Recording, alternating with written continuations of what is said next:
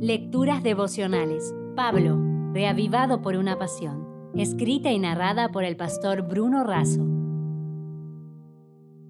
Hoy es 17 de junio. Un argumento bíblico. En Gálatas 3:6 leemos, Así Abraham creyó a Dios y le fue contado por justicia. Pablo equilibra la experiencia subjetiva con la evidencia objetiva.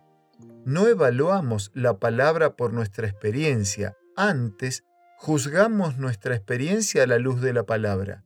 El apóstol presenta declaraciones del Antiguo Testamento para probar que la salvación es por medio de la fe en Cristo y no por las obras de la ley.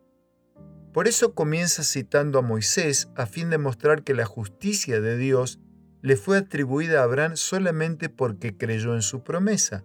A él le fue contado, es decir, pusieron a su cuenta un crédito de justicia que saldaba el débito del pecado.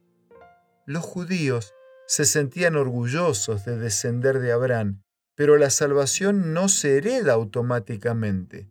Dios tiene hijos, pero no tiene nietos todos necesitamos nacer como hijos de Dios. Por medio de Abraham, la salvación fue prometida a todas las naciones. Por eso Pablo llevó ese evangelio a los Gálatas. Los pecadores son justificados por medio de la fe y no por guardar la ley. Pablo cita a Habacuc 2.20 y dice que el justo por su fe vivirá. Este pasaje fue el corazón de la reforma protestante el Espíritu Santo inspiró tres libros para explicar esa declaración. Romanos se refiere al justo como aquel pecador que es justificado, Gálatas enseña que el justo vivirá y Hebreos cómo se realiza eso, por fe, es decir, no es por la ley. Los legalistas querían seducir con los atractivos de una religión basada en las obras de la ley, mientras que Pablo mostraba el gozo de una relación de amor y de vida por la fe en Cristo.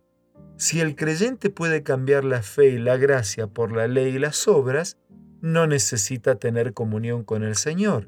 Para un verdadero judío, la bendición de Abraham viene por medio de Cristo. Para un gentil, el don del Espíritu Santo es concedido a través de Cristo los judíos no crucificaban a los criminales, sino que los apedreaban. Jesús sufrió la máxima humillación al morir crucificado para redimirnos. Redimir significaba comprar un esclavo, no para usufructuarlo, sino para ponerlo en libertad. Los legalistas querían llevar a la esclavitud la redención a la libertad del Hijo de Dios. Me despido con un abrazo deseando lo mejor para este día para ti y con este último comentario para cerrar la reflexión de hoy. Tal vez hay en tu corazón o a tu alrededor sobrevuele algún pensamiento fascinante que no está basado en la Biblia. Pablo trabajó por los Gálatas y también por nosotros. ¿Por qué elegir la esclavitud cuando podemos escoger la libertad? Martín Lutero decía, no podemos impedir que los pájaros vuelen sobre nuestra cabeza, pero con la ayuda de Dios podemos impedir que hagan nido. Si desea obtener más materiales como este, ingrese a editorialaces.com.